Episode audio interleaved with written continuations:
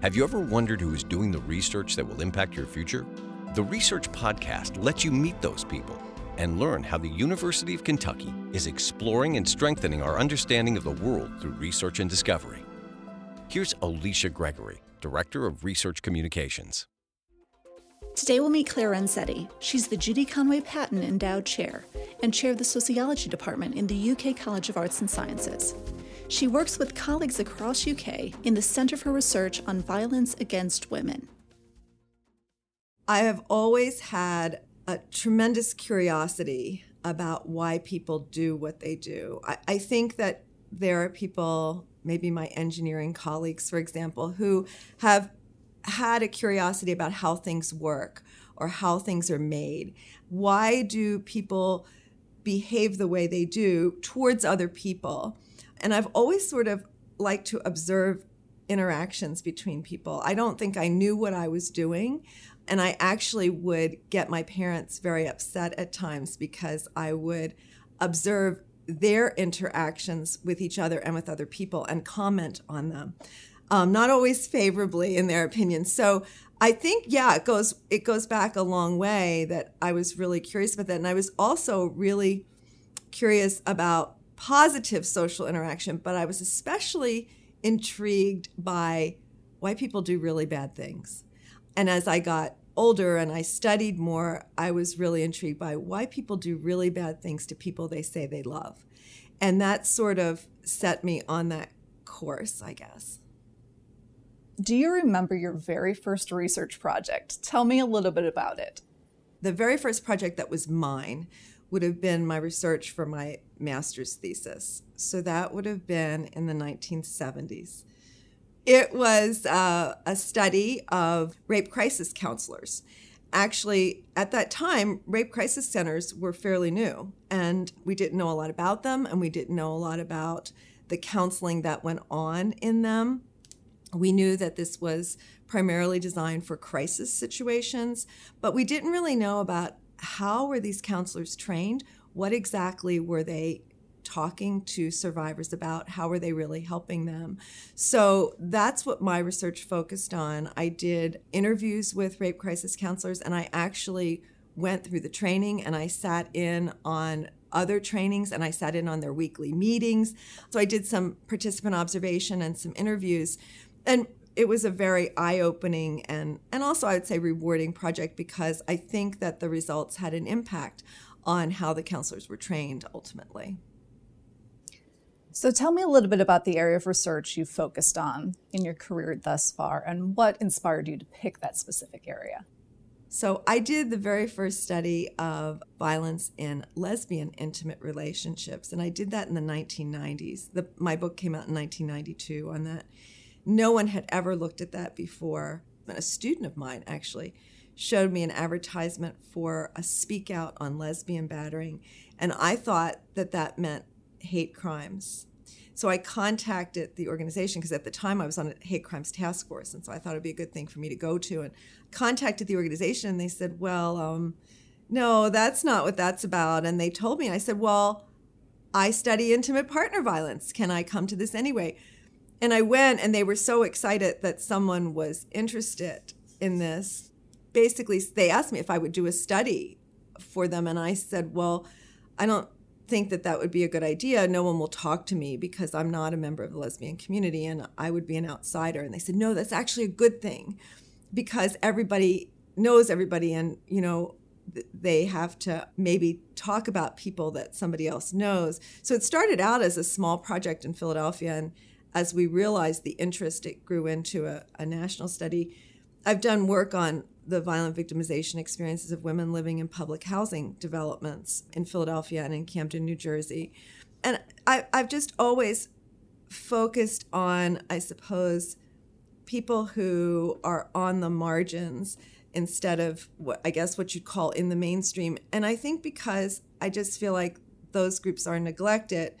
And so I always felt like in order to really fully understand a project, you need to study groups that are understudied or that maybe don't have a common experience because one size doesn't fit all and we're talking about very heterogeneous experiences. So if we're going to if we're going to remedy a problem we need to know all the different facets of it. What is the most challenging aspect of your work? I think the most challenging aspect of my work is that I'm studying a really sensitive topic. I want people to talk to me about their experiences. And these are really painful, traumatic experiences for them. So I think the most challenging part of it is to build trust. And I always feel like the way to do that is to sort of develop some reciprocity in the relationship, to let them get to know me.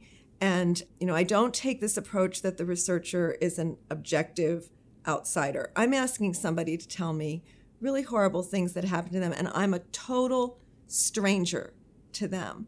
And so they really have a right to know who I am and to ask me questions and to feel comfortable with me. And I think it's it's also challenging to hear those stories and to then think about what I can do with my research to contribute to remedying that that situation. Not the individual one, but the, the larger social problem. How has your research informed the way you train students who are also in the same discipline as you? So I was trained very much in a positivist model where um, the researcher is this objective collector and analyzer of data. And somewhere in my career, actually, it was when I was doing the study of intimate partner violence and lesbian relationships, I realized that that really wasn't the best way to do this. And I, for that project, I did what's called a participatory action model.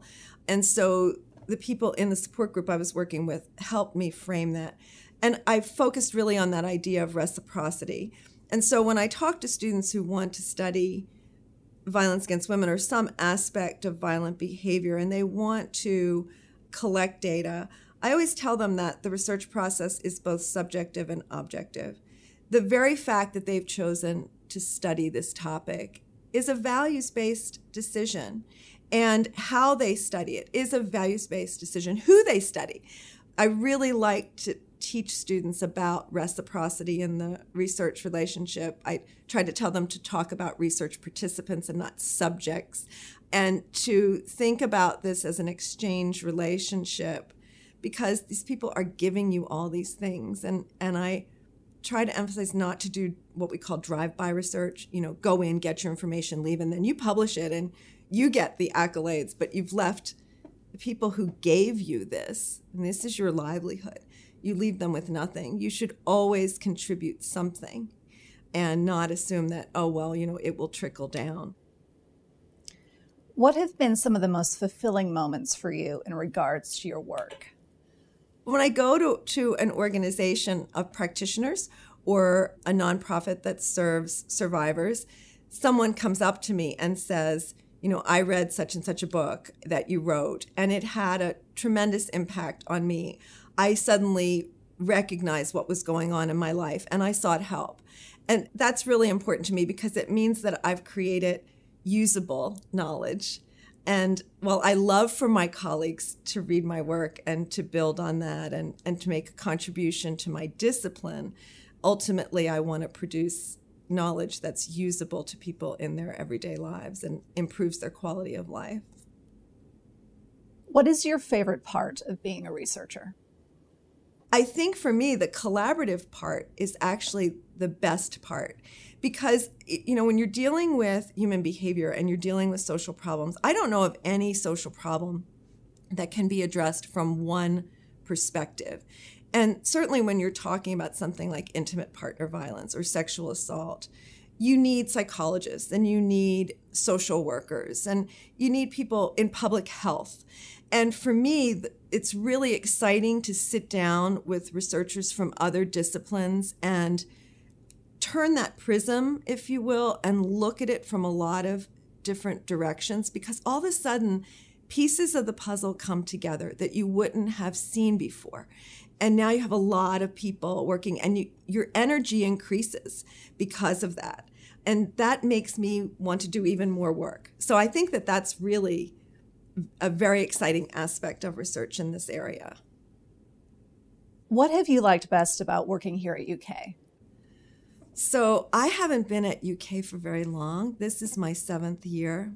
But I always tell people I feel like I've been here for a really long time. And I mean that in a very good way. When I came to UK, I felt at home. And I, I felt at home because people made me feel that way here. It's a very collaborative environment. I work with people from the College of Medicine, I work with people from public health.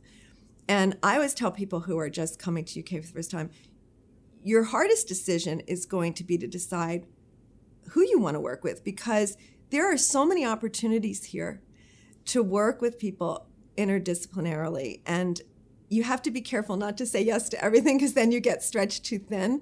But I think it's that sense of community that I felt here. And I felt like I was welcome and that I belonged. That's a very special part of UK. And I'm re- really grateful for that.